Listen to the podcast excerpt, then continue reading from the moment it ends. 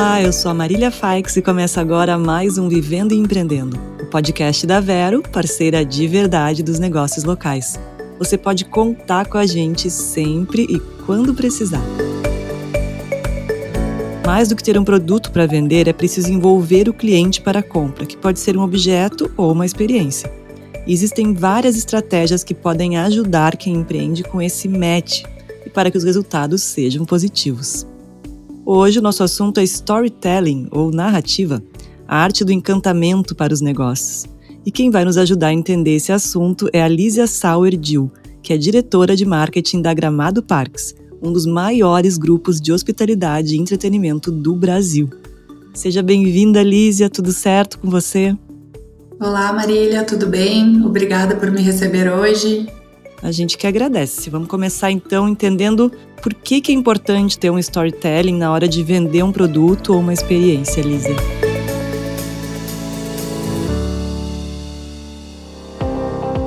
Então, Marília, eu acho que todo mundo percebe mais valor uma vez que consegue se conectar e se enxergar naquela narrativa, naquela história.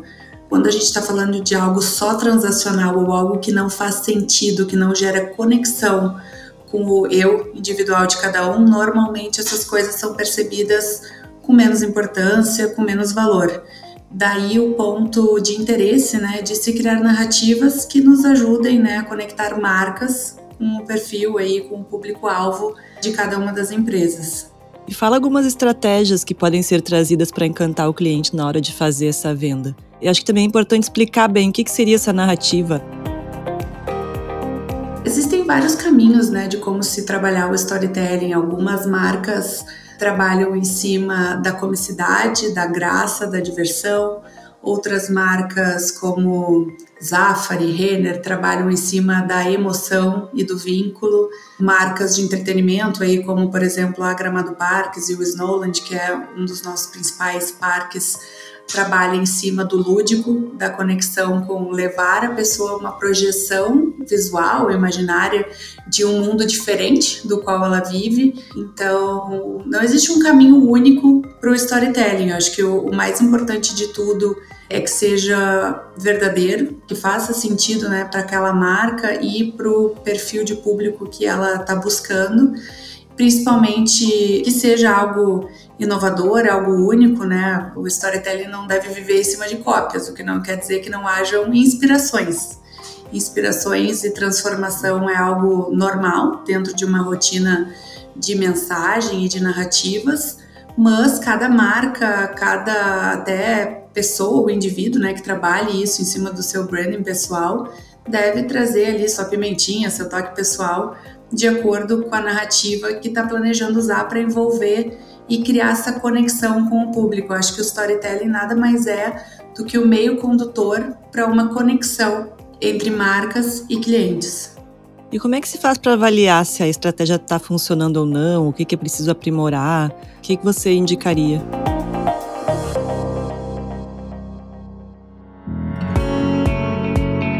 Olha, avaliação é um exercício contínuo aí das empresas. Falando bem aqui do nosso mundo de entretenimento, né, de parques de diversão, a gente tem o Snowland com uma narrativa em cima do Yeti, que é o nosso pé grande, né, que mora aí no Reino Nevado de Snowland. Não sei quem já teve a oportunidade de visitar o parque, a gente tinha um castelo há muitos anos e esse ano esse castelo ganhou aí a sua princesa, já estava na hora, né? Se chama Astrid, a nossa princesa, mas ela é uma princesa antenada em moda, ela é uma princesa que anda de bota, ela tem uma bolsa transversal para carregar lupa, para carregar os objetos que ela usa por ser uma exploradora, então foge um pouco daquele arquétipo de princesa tradicional, gerando uma conexão mais próxima ali do que é o imaginário hoje de uma referência positiva feminina para a geração Z, por exemplo. E aí, para mim, uma forma super importante de avaliar é o consumo de conteúdo, então de redes sociais, de canais. E em parques de diversão, a gente ainda tem um outro balizador que nos ajuda muito, que é a nossa própria loja de souvenirs. A gente tem um giro aí super interessante das nossas camisetas com os personagens, as canecas, então eu consigo ali observar quais são os personagens que estão conseguindo gerar mais vínculo, gerar mais conexão, que as pessoas se enxergam, que gostariam de ter na sua mesa de trabalho, no seu café da manhã quando voltar de férias, quando voltar para casa. E na maioria das vezes a gente acaba vendo essa conexão com os nossos personagens principais, e isso também é uma forma né, de mensurar a atratividade e a conexão. A gente também acompanha muito os veículos oficiais, por exemplo, no TripAdvisor, volta e meia aparece alguma menção específica a um personagem ou a um trecho da narrativa. Então é importante a gente estar atento ao 360 né, de uma marca, todos os canais, sejam físicos ou sejam digitais, criam essa percepção e a marca tem que estar antenada ali para ver que espaço que a gente tem que dar para cada um dos personagens, eu tenho até uma história engraçada. A gente tem um personagem que ele é secundário na nossa narrativa, ele não tá no storytelling oficial, mas ele aparece em um dos nossos shows, que é o Senhor Chocolato. Ele é uma mistura, assim, meio de Willy Wonka com Piratas do Caribe. E ele é um cara enigmático associado ao chocolate, que é um elemento importante aqui da cultura e da associação de gramado para o turista e ele fala sobre o chocolate quente do reino de Snowland, que é o nosso best-seller, é o nosso melhor produto, inclusive no parque. E ele tem uma música muito legal, que é apresentada num dos nossos shows, e o público tem um carinho enorme por ele. Então a gente, a partir da resposta do público, foi dando espaço a mais para esse personagem. A partir disso, a gente começou a fazer registro de marca. Ele ganhou uma segunda música nesse mesmo show.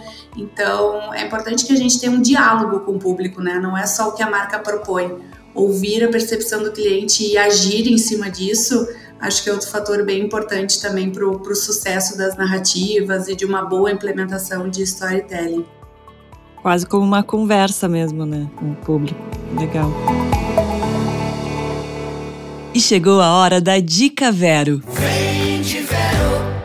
Tá difícil receber mensalidades com boleto? Com o serviço de pagamento recorrente da Vero, seus clientes têm assinaturas e mensalidades debitadas diretamente do cartão de crédito. Funciona como débito automático, só que a cobrança acontece no cartão.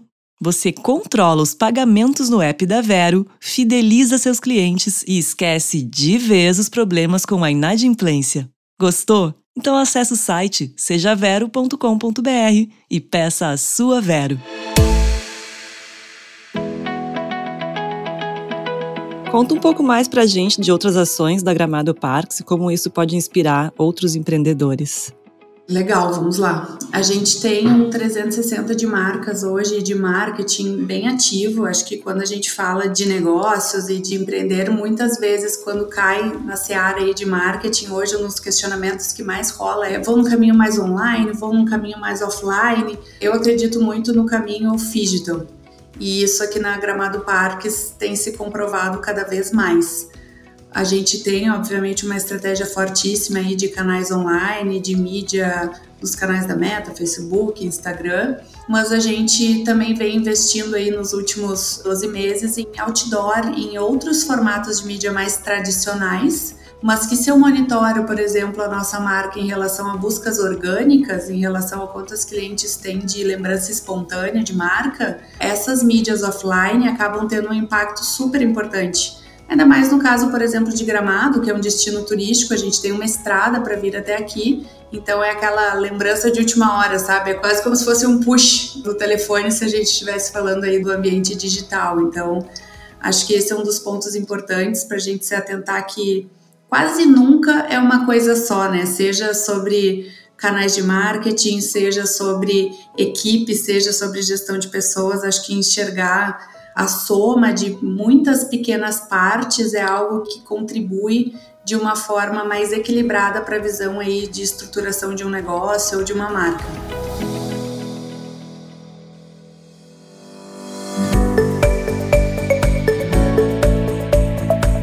Legal, Lízia, muito obrigada pela conversa. Agora eu queria pedir que você deixe um último recado antes da gente encerrar, por favor.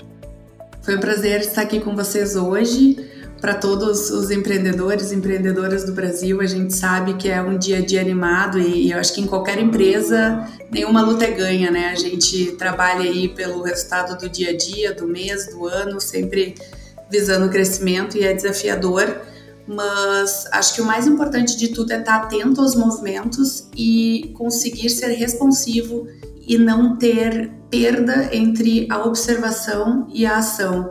Entender o mercado, ouvir nossos clientes e planejar o que fazer e executar isso, né, dentro de um período aí viável e não é sair fazendo qualquer coisa de qualquer jeito, mas é utilizar esse diálogo que hoje o mundo nos permite, seja através das redes sociais, seja através de um feedback que a gente recebe no balcão da loja, do salão, do parque.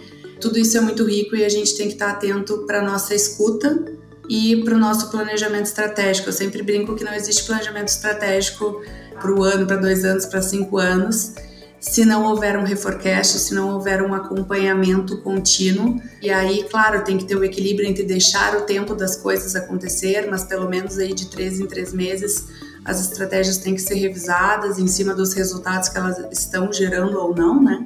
Para que a gente consiga colocar o nosso negócio para frente e trazer bons resultados, né? Legal, muito obrigada.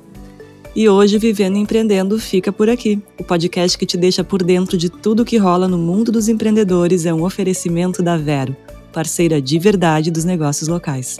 Se você quer mais informações sobre empreendedorismo, siga a Vero nas redes sociais no arroba Seja Vero. Eu sou a Marília Faix e te aguardo no próximo programa. Até lá!